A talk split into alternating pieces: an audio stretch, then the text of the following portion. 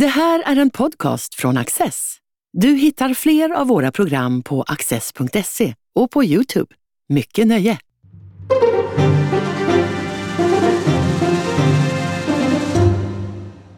Välkomna till Studio Access. Och ett extra välkommen till dagens gäst, Jojje Olsson, som är journalist, eh, författare, Kinakännare och utgivare av nyhetsbrevet Kina Media. Eh, bosatt i eh, Taipei i eh, Taiwan. Varmt välkommen! Mycket roligt att du har möjlighet att vara med på, på länk från andra sidan klotet.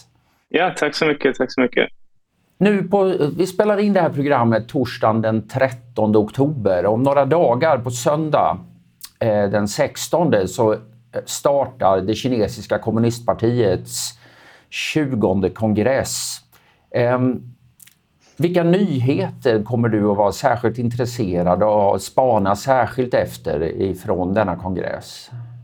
Ja, de här partikongresserna då, som äger rum vart eh, femte år, det är ju ganska ljusskygga tillställningar. Eh, det mesta har ju redan avgjorts på förhand då, i eh, slutna möten och kohandel och förhandlingar mellan olika intressen inom eh, kommunistpartiet. Men det finns framförallt två saker som är väldigt viktiga att eh, titta på för att få en aning om vart Kina är på väg politiskt. Och eh, den första då, det är att samma dag som partikongressen öppnas på söndagen så läser Xi Jinping sin arbetsrapport för de kommande fem åren. Då får man reda på då Eh, vilken, eh, vilka områden som man har tänkt att prioritera. Man kan hålla ögonen öppna på, kommer han säga någonting om exempelvis nolltoleransen mot covid? Kommer han säga någonting det spända läget om Taiwan?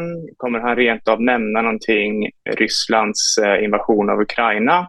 Det här är en väldigt lång arbetsrapport för fem år sedan så stod han och pratade i över tre timmar. Så att eh, det är en hel del material som man får dechiffrera efteråt och leta efter de här viktiga sakerna. Eh, även om det mesta redan är bestämt då, givetvis så är den här rapporten full av information som eh, man kan ta vara på för att se vart kommer fokus ligga under de kommande fem åren för kommunistpartiet. Och sen den andra saken att eh, titta lite extra på, det äger rum då den sista dagen av kongressen. För då presenteras eh, det högsta ledarskapet i kommunistpartiet. Och det är alltså politbyråns eh, ständiga utskott. Och eh, det är i dagsläget sju stycken personer.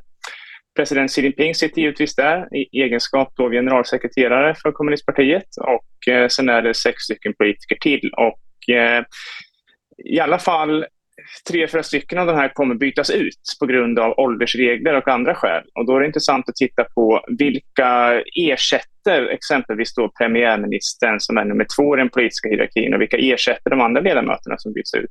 Om det är tjänstemän som har en nära relation med Xi Jinping, då är det ett tecken på att Xi Jinping har ett starkt grepp om makten och eh, inte behöver ja, köpslå särskilt mycket med andra fraktioner då, utan han eh, har ett ganska stort inflytande i partiet. Eh, om däremot de här eh, nya ledamöterna kommer från andra fraktioner, exempelvis en fraktion som eh, kallas för kommunistpartiets ungdomsförbundsfraktion som består mer av teknokrater än eh, eh dogmatiker.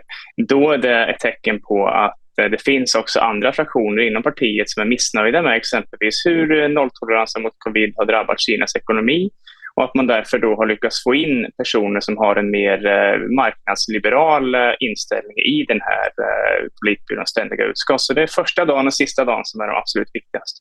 Jag förstår. Man får ju annars intrycket eh, att, att Xi Jinping redan har ägnat sig ganska effektivt åt att eh, eh, ja, rensa ut och, konkurrenter och rivaler inom partiet. Men du menar att det, det finns fortfarande motståndsgrupperingar och fraktioner i partiet. Det är inte helt monolitiskt? Kommunistpartiet har ju alltid plågats av eh, maktkamper och eh, fraktionsstrider, även under Mao Zedongs eh, dagar som vi vet resulterade i kulturrevolution och andra oroligheter. Och även under Xi Jinping så har vi ju sett under resans gång att eh, det har varit eh, väldigt mycket oroligheter bakom den här välputsade fasaden. Det första Xi Jinping gjorde när han blev kommunistpartiets generalsekreterare 2012, det var att lansera en så kallad antikorruptionskampanj då, som eh, man i dagsläget har eh, ja, men straffat eh, 4,7 miljoner tjänstemän. Så det är ett väldigt stort antal här då. Och de här tjänstemännen, många av dem har givetvis gjort sig skyldiga för korruption. Men det finns också de som har satts dit på grund av att de är politiska fiender till Xi Jinping de som sitter i toppen och har nära band till Xi Jinping, de har som av en händelse klarat sig undan den här, eh, den här eh, korruptionskampanjen. Då. Så att eh, det har använts som ett verktyg redan från början att rensa ut politiska meningsmotståndare. Och det har lett till ett stort missnöje givetvis som fortfarande sannolikt finns inom partiet. Men det har också lett till att ja, det har helt enkelt blivit farligare att uttrycka Eh, sina, ja, om man har andra åsikter än Xi Jinping. Eh, en, en väldigt viktig sak här skedde ju 2018 då när eh, Xi Jinping såg till att skrota det här tidsbegränsningen för antalet mandatperioder som en president får sitta vid makten. Det skapade väldigt mycket missnöje, men det skapade också Eh, en reaktion som gjorde att kommunistpartiets disciplinkommission som sköter de här utrensningarna tittade ännu noggrannare efter eventuella missnöjesyttringar. Så det är klart att det finns fortfarande ett missnöje med Xi Jinpings eh, maktcentralisering. Men det har blivit allt farligare att uttrycka det. Och när man talar om fraktioner eller grupperingar, är det då huvudsakligen fråga om åsiktsskillnader, att, vilka vägval man tycker att Kina ska göra, eller handlar det med, mer om personliga nätverk? Det här är ju någonting som har ändrats med tiden. Kina har ju haft en väldigt uh, intressant utveckling, för att uttrycka det milt, efter att Mao Zedong gick ur tiden då 1976. Då, de kommande åren så infördes en rad regler, framförallt av Deng Xiaoping som då öppnade Kina. Eh, han ville undvika att Kina fick en ny ledare med samma eh, maktcentralisering som Mao Zedong hade, för att Mao Zedong missbrukade ju den här eh, personliga makten som han, som han fick till slut. Så därför införde man en rad regler och en viktig regel var att man skulle då eh, fatta beslut inom politbyråns ständiga utskott med konsensus och att det här ständiga utskottet då skulle fyllas med medlemmar från olika fraktioner. Så om man tittar på under den förra presidenten Hu Jintao där fanns det en ganska utbredd konsensuskultur mellan de olika fraktionerna i partiet för att han själv tillhörde den här mer teknokratiska fraktionen som har arbetat sig upp genom kommunistförbundets ungdomsförbund, eh, kommunistpartiets ungdomsförbund. Medan Xi Jinping då, han tillhör den här, eh, man brukar kalla det för partiprinsar. Det är tjänstemän som har då en så kallad röd familjebakgrund. Xi Jinpings far, han stred sida vid sida med Mao Zedong exempelvis under kinesiska inbördeskriget. Och de tycker då, många av de här partiprinsarna, att de har en slags arvsrätt till makten i Kina. Och eh, när Xi Jinping lyckades bli president efter Hu Jintao och kommunistpartiets generalsekreterare, då har det blivit allt svårare för andra fraktioner att eh, uttrycka Eh, sina åsikter och få genomslag för sin politik. Så det som en gång var en konsensuspolitik och höll på att bli eh, ökad utbredning av faktiskt demokrati inom partitoppen har under Xi Jinping tvärvänt och eh, idag så kan man då se att eh, ja, de här fraktionerna som inte tillhör Xi Jinpings egen fraktion har väldigt svårt att eh, göra sig hörda överhuvudtaget. Och eh, en sista grej är att inför den här partikongressen så är det en väldigt stor skillnad att det har inte läckt ut nästan några uppgifter alls på förhand. Det har inte varit eh, någon information som, som har kommit ut alls då. Och eh, det är också ett tecken på att eh, Xi Jinping verkligen har lyckats att eh, ja, men ta död på, på den här eh, pluraliteten som eh, började uppstå i partiet under hans eh, företrädare Hu Jintao. Jag läste precis en, en essä i Foreign Affairs av eh, Kevin Rudd som är, tidigare var både utrikesminister och premiärminister i Australien. Eh, som han skriver inför den här partikongressen. Och en, en av hans huvudpoänger i den där texten det är att man underskattar ideologins betydelse för Xi Jinpings ledarskap. Att analytiker ja, de tittar på alla möjliga andra saker men bortser ifrån att Xi Jinping är en genuint ideologiskt övertygad person. Skulle du hålla med om det? Absolut, det var jag hålla med. Och eh, Xi Jinping har ju, om man lyssnar på hans eh, officiella tal, framförallt de som hålls internt och sen eh, presenteras då i statliga kinesiska medier, då säger han ju faktiskt precis vad han har genomfört. Men det finns en tendens från väst att applicera någon slags önsketänkande på Xi Jinping som har existerat ända sedan han först kom till makten. För att när han då blev partiets generalsekreterare eh, 2012 då fanns det en stor eh, förhoppning på att han tillhör den yngre generation som skulle demokratisera Kina och som skulle göra Kina mer liberalt. Men under hela den här tiden så har han då, precis som, som Kevin Rudd ger, utför, eh, ger uttryck för i sin artikel, så har han hela tiden sagt att det blir inte tal om någon pluralism i Kina. Det blir inte tal om någon maktdelning, fria medier, någon fristående domstol. Ingenting sånt där ska vi ha. Han har varit stenhård på att sätta dit minnesmotståndare, både i ord och handling. Och eh, det är först de senaste två, tre åren som, som i alla fall jag känner att Eh, en stor del av eh, ja, dels då politiker men även eh, organisationer, journalister och opinionsbildare i väst har börjat förstå att det här som Xi Jinping tidigare sa, den här propagandan som vi har avfärdat som nästan lite löjlig, den stämmer faktiskt. Han är en riktig eh, partiideolog. Han, är en, eh, ja, han värdesätter vad, vad marxismen kan göra för att eh, behålla greppet om makten. Är det marxism som är den bästa termen för att beskriva vad han står för? Det här är ju en väldigt eh, komplicerad fråga som det har skrivits eh, spaltmeter om. Eh, det viktigaste som man kan eh, tänka inför den här partikongressen i alla fall, det är att eh, Kina är fortfarande en av de få kvarvarande leninistiska partistaterna. Och det innebär att det är alltså, i Kina är det, inte, det är inte regeringen som har makten, det är partiet. Man brukar prata om den här treenigheten som finns i Kina med dels då partiet, regeringen och militären. Och som ett exempel på hur det fungerar då när partiet står över regeringen, då är det dels så att eh, Xi Jinping är ju president, men det är en ceremoniell post. Det är bara hans tredje viktigaste post. Vid sidan av president så är han också generalsekreterare i partiet och han är ordförande i partiets centrala militärkommission. Att Kinas militär tillhör inte Kinas stat, den tillhör inte Kinas regering, den tillhör kommunistpartiet. Det är partiets egna militär, ungefär som att Socialdemokraterna skulle ha en militär som då har som eh, främsta uppgift att Eh, se till så att det här partiet håller makten. Så leninism och partistat, det är någonting som är väldigt viktigt att påminna sig om, framför allt inför den här partikongressen. Eh, Xi Jinping kommer utses till president också på en tredje mandatperiod. Men det sker inte förrän i vår. Det sker inte förrän i mars då när Kinas parlament, eh, som egentligen är ett sånt här gummi, gummistämpelsparlament och ett lydparlament, eh, sammanträder. Det viktiga i Kina det är vad partiet beslutar.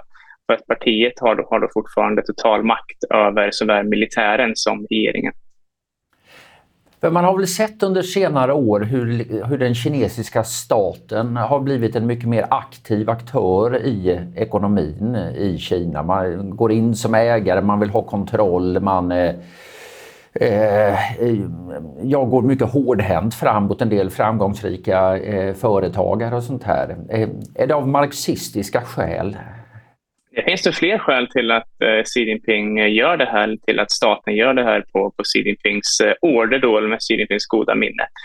Och ett av dem är ju att det är faktiskt eh, populärt. Det är populär, ett, ett populistiskt vis att få folkets stöd, att sätta dit de här eh, techmiljardärerna eller företagsmiljardärerna som har tjänat sina pengar på sina egna idéer i sin anletes svett. Men ja, kinesiska medborgare de har ju blivit itutade då att eh, de här techmiljardärerna, de här privata företagen, de eh, har då stulit eh, ja, statliga medel. Om inte de fanns så skulle vi kunna fördela den här kakan då mycket jämnare. Så en anledning är, är ju det. Men sen den kanske allra viktigaste anledningen, det har att göra med att eh, Xi Jinping och kommunistpartiet, framför allt under hans ledning, tolererar inga som helst utmanare om makten.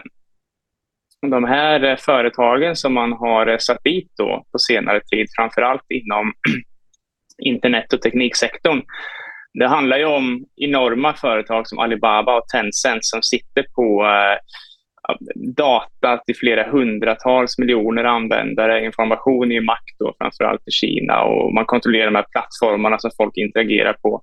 Och Det finns en eh, genuin eh, ja, paranoia eller rädsla, hur man då vill eh, beskriva det, inom den högsta partitoppen och särskilt hos Xi Jinping då, att de här techmiljardärerna de kommer inte hålla sig på mattan helt enkelt. Eh, vi såg ju anledningen till att den här kampanjen började. Det var ju när Jack Ma, som är Alibabas eh, grundare och ägare, vid en konferens då i, eh, i Shanghai så gjorde han ett uttalande där han kritiserade landets banksystem och sa att landets banker de, de fungerar som liksom pantbanker och de suger ut eh, befolkning och företag som gör det mycket svårare för oss att eh, bedriva ja, men vår verksamhet och de stävjer eh, innovation och så vidare. Och, och, det var ju efter det här uttalandet som han försvann då, spårlöst i, i 88 dagar, i, i tre månader, ungefär som att Elon Musk eller eh, Tim Cook skulle eh, försvinna i tre månader spårlöst. Det är helt otänkbart. Men, men i Kina funkar det så att staten har fortfarande den här totala makten över de här stora företagen, över näringslivet. Och då vill man då från Xi Jinpings håll konsolidera den, bevara den. Man vill inte se att några privata företagare ska komma upp och använda sina resurser och sin information för att då kanske göra det kinesiska samhället mer pluralistiskt. Om man som utomstående ser en process av liksom ökad byråkratisering, offentliga funktionärer ska in i styrelser i, de, i privata bolag och eh, Ja, allmänt sett en tajtare kontroll. Ehm, jag skulle ju då dra slutsatsen att en effekt utav detta det blir att man försvagar tillväxtkraften i eh, ekonomin. Du får färre innovationer, ja, mindre risktagande. Utländska investerare lär väl dra öronen åt sig också av detta. Men det är ett pris man är beredd att betala från kommunistpartiets sida. Kinas kommunistparti har ju flera gånger genom sin historia stått inför valet att värna den ekonomiska tillväxten eller slå vakt om maktmonopolet. Allra mest känt givetvis eh, massakern vid Himmelska fridens torg då, där man eh, efter att ha eh, ja, helt enkelt dödat tusentals demonstranter så blev man ju utsatt för sanktioner och man blev internationell paria. Men det hade man med i beräkningarna. För när valet står mellan att antingen då värna den ekonomiska tillväxten eller maktmonopolet, då är det alltid makten som vinner. Och det är samma sak här.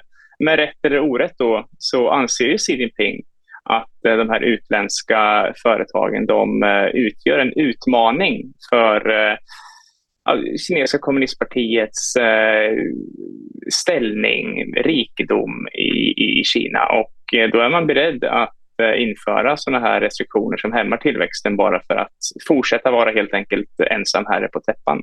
Men skulle du säga att, eh, att maktmonopolet är oavhängigt av den ekonomiska tillväxten? Så att säga, kan det gå hur dåligt som helst i ekonomin utan att det påverkar förtroendet för kommunistpartiet och dess möjlighet att styra?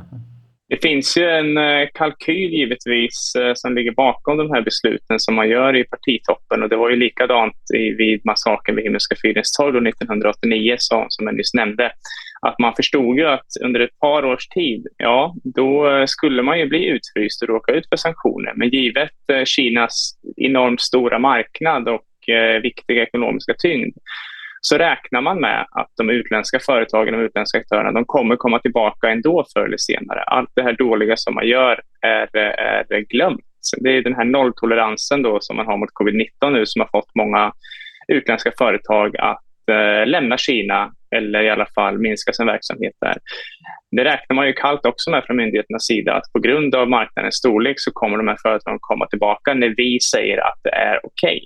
Okay. Eh, det är samma som vi har sett då, det här som, eh, som du nyss nämnde med eh, ja, men, eh, particeller i utländska företag och Eh, kommunistpartiets eh, ökade inflytande i utländska företags beslutsfattning och eh, regleringar mot utländska företag och så vidare. Det är också någonting som man gör stegvis, steg för steg, ungefär som man har eh, brett ut sin eh, maktställning i Sydkinesiska havet. Att man tar inte allt på en gång. Man inför inte alla regleringar samtidigt utan man gör det steg för steg och man räknar då igen tack vare sin stora marknad och sin ekonomiska tyngd att ja, de här utländska företagen de kommer att acceptera det här. Vad är din bedömning av eh, Xi Jinpings och hans krets eh, ambitioner för den kommande femårsperioden? Vad är det man verkligen är angelägen om att uppnå nu? de eh, akuta problemen som eh, Kina står inför nu när man då påbörjar sin 20 partikongress, det har ju dels att göra med ekonomin. Tillväxten går ju väldigt, väldigt eh, dåligt på grund av eh, nolltoleransen mot covid-19, en eh, fastighetssektor där luften håller på att pysa ur bubblan. Det här är någonting som man givetvis måste ta tag i och det kommer ju bli framförallt då den nya pre eh, premiärministerns uppgift och därför är det viktigt att hålla ögonen på vem som blir utnämnd till den positionen.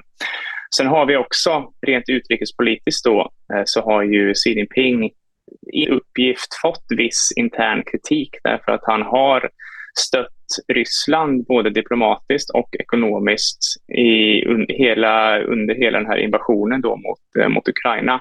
Och det har ju ställt det här eh, läget på sin spets som många kallar det nya kalla kriget där vi har en demokratisk allians och sen har vi ja, vad många skulle kalla för axelmakterna då man har eh, framförallt Ryssland och Kina men även Iran och, eh, och andra länder. Och det här är ju någonting som också är väldigt akut att hantera. Och eh, huvudfrågan i den här reflektionen har att göra med Taiwan.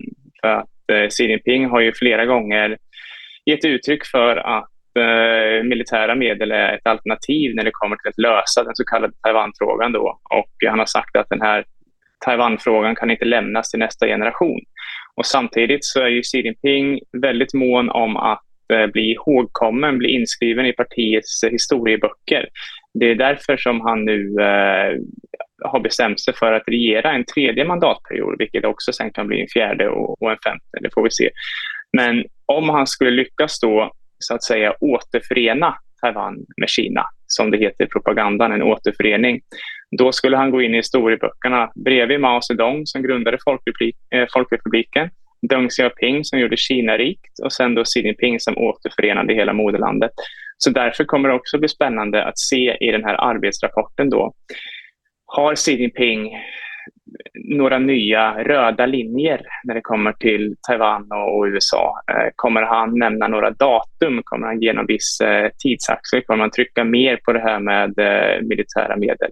Det är också viktigt. Och sen någonting som alla givetvis håller ögonen öppna på, det är den här nolltoleransen mot eh, covid-19. Eh, Taiwan, där jag befinner mig nu, vi öppnar ju upp den här veckan igen då, och likadant eh, Japan också har också öppnat upp då så att man kan resa in som turist eh, utan eh, karantän, utan PCR-tester. Det är bara Kina som står kvar nu. Och eh, den här nolltoleransen mot covid-19 har ju hämmat den ekonomiska utvecklingen väldigt mycket och även skapat stort missnöje bland befolkningen. Kommer han säga någonting i sin arbetsrapport om, om den här nolltoleransen och när kan vi förvänta oss då att den ska släppas? Det är väl de eh, viktigaste frågorna på, på kort sikt. Då. För att bara ta i en av de trådarna, så att säga, varför har ledningen valt den strategi eh, de har valt när det gäller covid-19?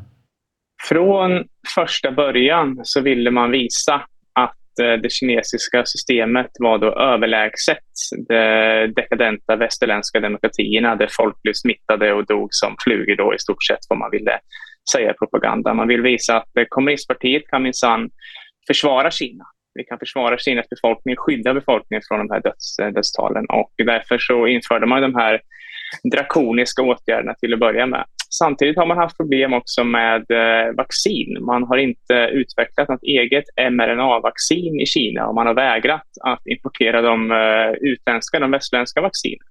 Så utbredningen av eh, vaccin, eh, vaccinkvoten eh, då är ganska låg fortfarande i Kina och Eh, det handlar främst då om inhemska kinesiska vaccin. Och med tiden så har det här blivit en signaturpolitik för Xi Jinping. För ju längre tiden går och ju mer tuffare åtgärder man vidtar för att stoppa smittspridningen, ju svårare blir det att vända om. För att om Kina nu skulle ändra uppfattning och kommunistpartiet skulle gå ut och säga ja men nu släpper vi på alla de här restriktionerna.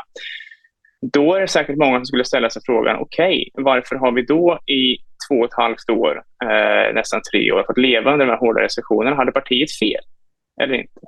Och eh, man har målat in sig i det här hörnet både från partiets håll men även från då Xi Jinping personligen för att den här nolltoleransen har blivit lite som Xi Jinpings eh, eh egen, eh, som jag säga, signaturpolitik. Att det är han själv som, eh, som har tryckt på för den här hela tiden. Då. Och eh, vi har sett under pandemins gång att tjänstemän eller för den delen internetanvändare och vanlig befolkning som ifrågasätter nolltolerans mot covid-19, det har ofta setts då som en personlig utmaning mot Xi Jinping. Så att faktumet också att Xi Jinping i större utsträckning omger sig med ja-sägare har gjort att det är svårare att hålla en, en, debatt om det här i partitoppen. Det är svårare att agera rationellt när det finns mindre eh, uttalade teknokrater och mer då partilojalister. Eh, om man från Kinas håll idag skulle bestämma att eh, nu släpper vi den här nolltoleransen, då skulle det bli väldigt hög smittspridning och säkerligen höga dödstal. Det beror ju på att eh, dels är Kinas eh, sjukvårdssystem väldigt underutbyggt och samtidigt då så har man ju inte fått några mRNA-vaccin distribuerade till befolkningen. Och eh, man sitter säkert och väntar på att det ska komma en, eh, ett, ett kinesiskt eh, vaccin då från inhemsk tillverkare.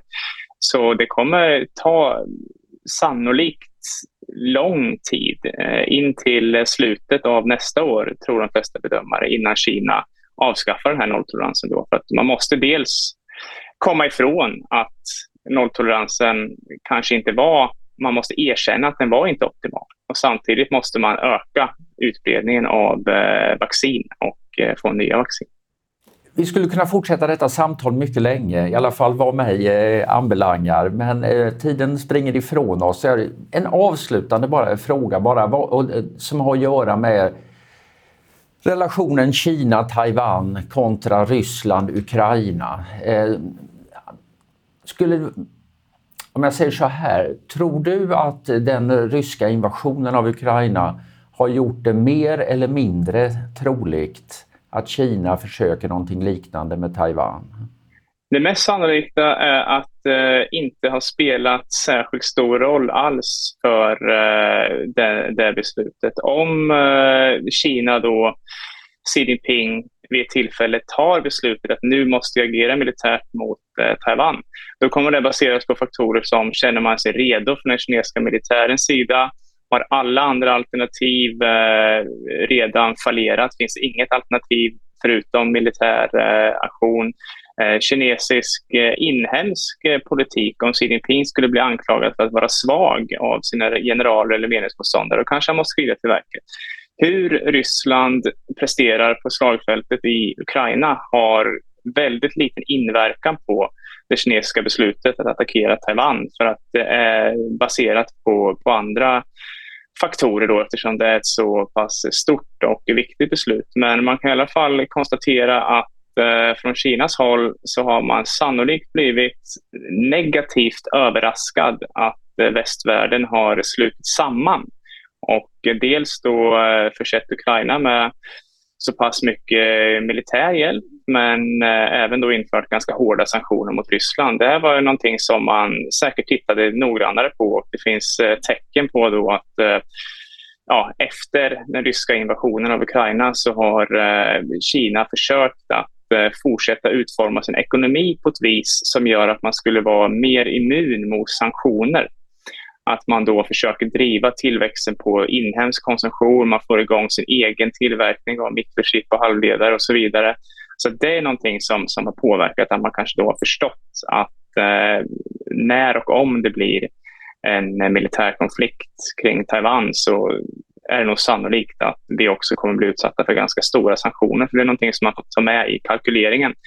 Men samtidigt som sagt osannolikt att Jinping skulle tänka ja men det är bra för Ryssland att invadera Ukraina, nu, nu, nu ger vi på Taiwan direkt. Utan det är andra eh, styrkeförhållanden och andra mekanismer, regionala mekanismer som, eh, som kommer ligga till grund för ett, för ett sådant eventuellt beslut.